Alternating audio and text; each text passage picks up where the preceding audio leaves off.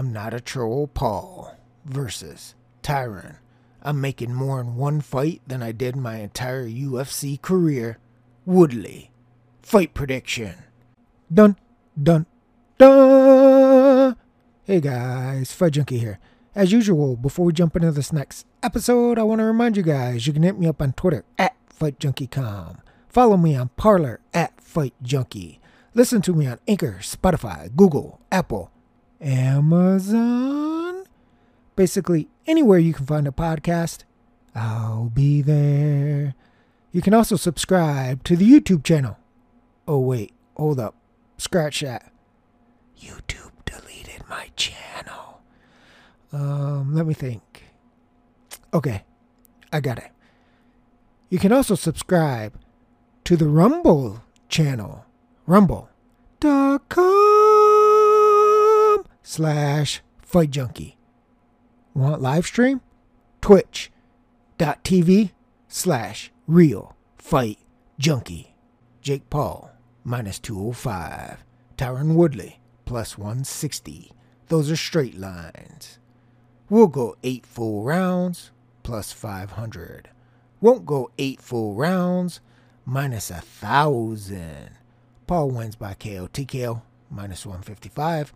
Paul wins by decision 9 to 1. Woodley wins by KO TKO 2 to 1. Woodley wins by decision 18 to 1. A draw 23 to 1. Paul actually only opened as a minus 130 favorite. He got as low as around minus 120. Now, the late money's all been on Paul, but if you were able to secure that line on Jake Paul when it opened, then obviously it's even much better than the Paul wins by KO TKO line that's currently at minus 155. So when we're talking about these lines, I mean, it really depends on when you were able to get on Paul because obviously the public likes him, even though he opened as a minus 130 favorite. He's now up to minus 205, so you can see that the trend is all the money is coming in on Paul.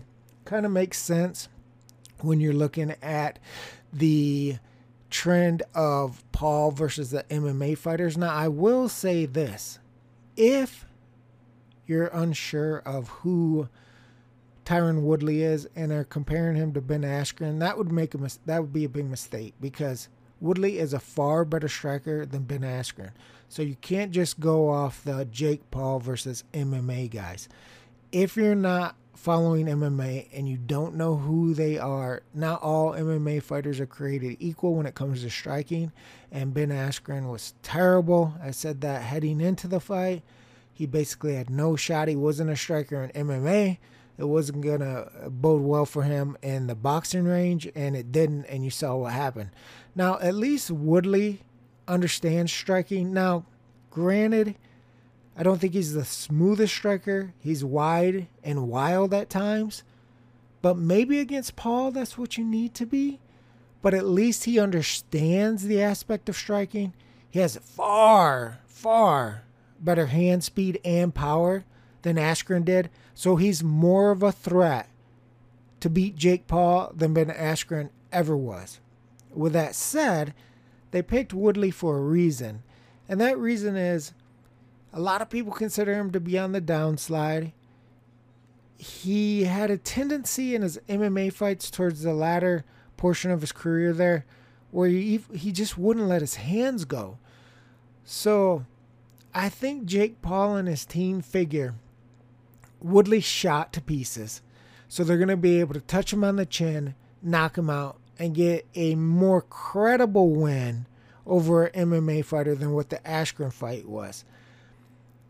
The issue here is can Woodley put up a fight and can he win the fight? I think he can definitely put up a fight. I think there's a possibility if he does things correctly, he could even win the fight. The issue here is how far gone is Woodley and how is he going to fight? If he fights a hesitant fight where he refuses to let his hands go, it's going to be extremely difficult to beat Paul. And if he stays on the outside with the height and reach of Jake Paul and the and the overhand right as his power punch, he's probably to knock Woodley flat out, to be honest with you. There's two things I think Woodley could do in this fight that's to give him the best shot. A, to survive, and B, possibly upset the apple cart. The first thing would be if Woodley is hesitant, in my opinion, the way he's going to do it, he's probably going to move around on the outside, not stay flat footed, move around, throw a wild haymaker here and there, and try to run Paul into a shot that would knock him out. That's the hesitant Woodley on the outside. There's also a way that Woodley can be hesitant, but on the inside. I know that sounds strange, but basically he would do the same strategy of not throwing a lot of punches, but he would do it coming forward. So he would throw a looping wild shot, probably a left hook right hand or right hand left hook combination to get him close enough to Paul. And then instead of punching, he would hold.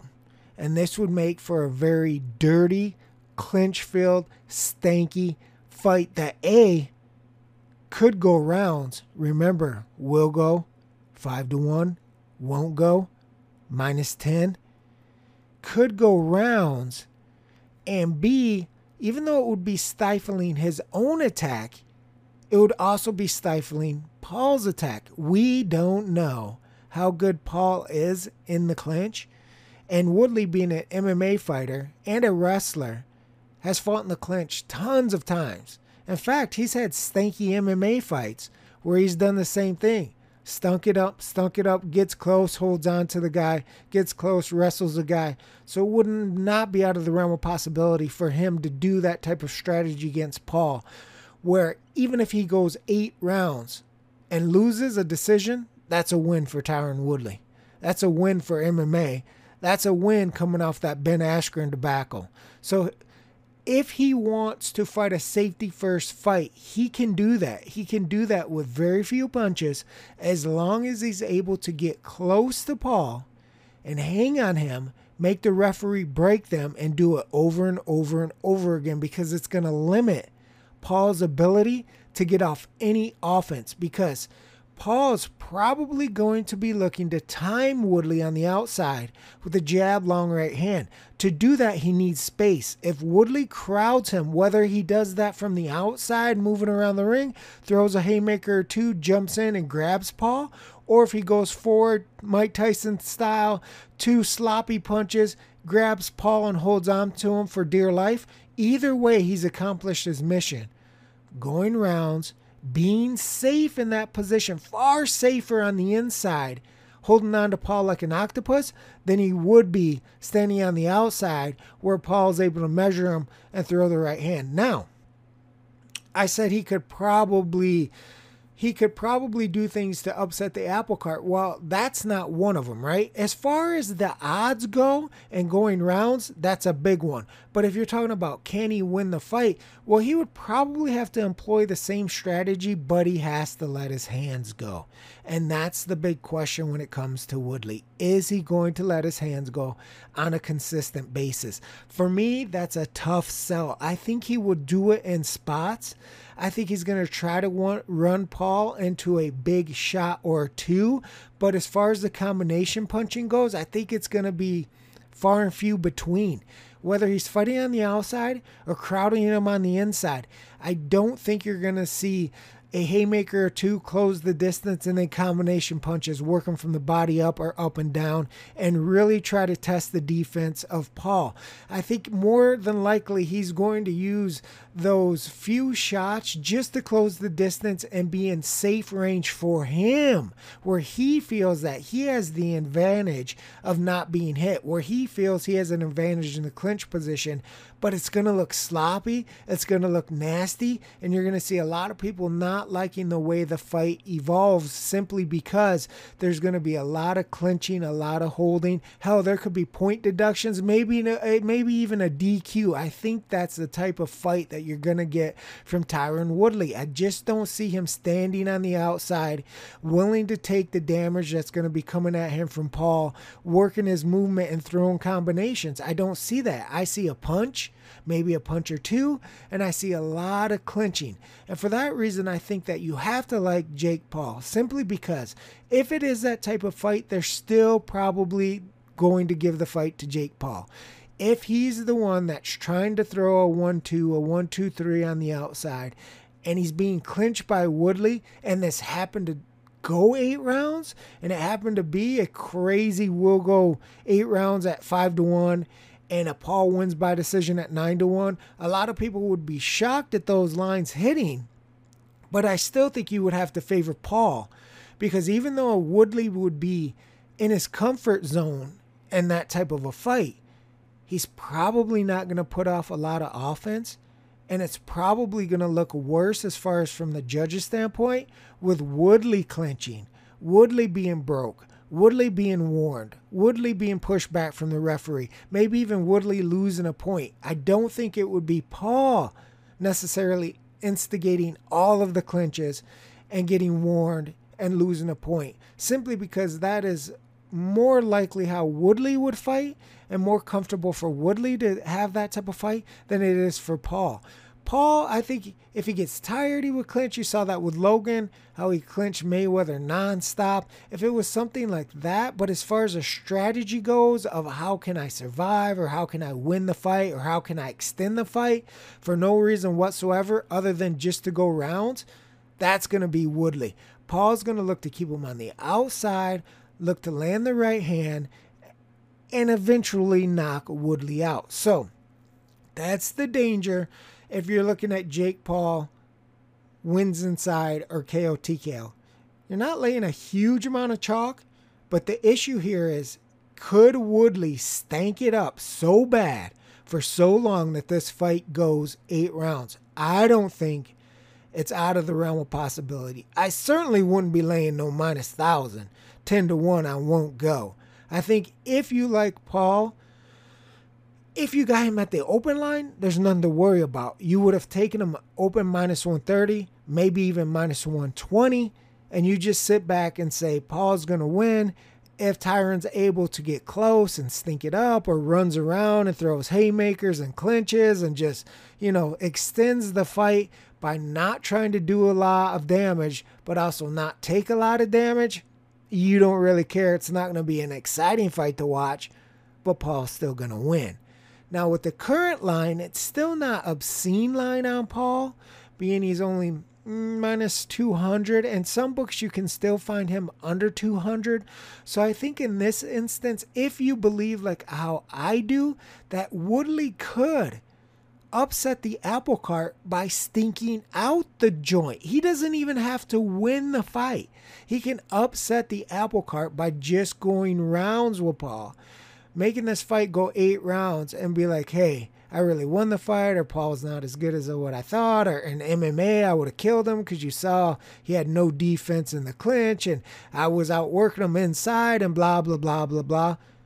Then obviously that's an upset for everyone who's going to bet an inside and under or thinks that, you know, Paul's going to be able to keep him on the outside and knock him out. Now, don't get it twisted. If Woodley stands on the outside with Paul, he's probably going to get put to the canvas and blasted out simply because Woodley's not that big head movement type of guy, bob and weave and get inside. And he's not a defensive wizard when it comes to being on the outside. He does have pretty good hand speed, but as far as his defensive capabilities, I think Paul would be able to land on him. I think he's there to be hit.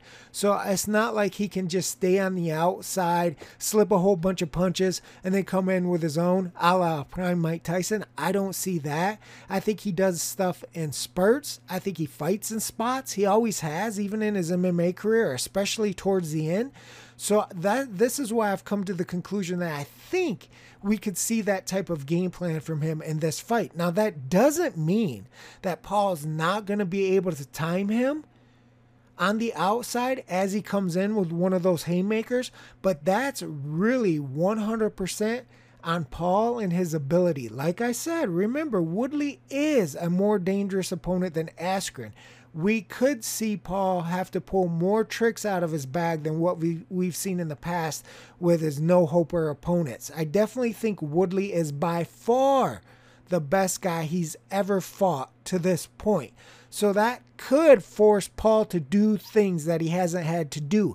And one of those things is if Woodley is fighting that type of fight where he's going to throw a haymaker or two, get inside and clinch you, Paul may have to step back, time that rush from Woodley, and hit him with a nice one two or even a lead right hand or a check hook, something, a counter hook, something to change the course of the fight where he doesn't allow Woodley throw a haymaker, throw a combo, and clinch.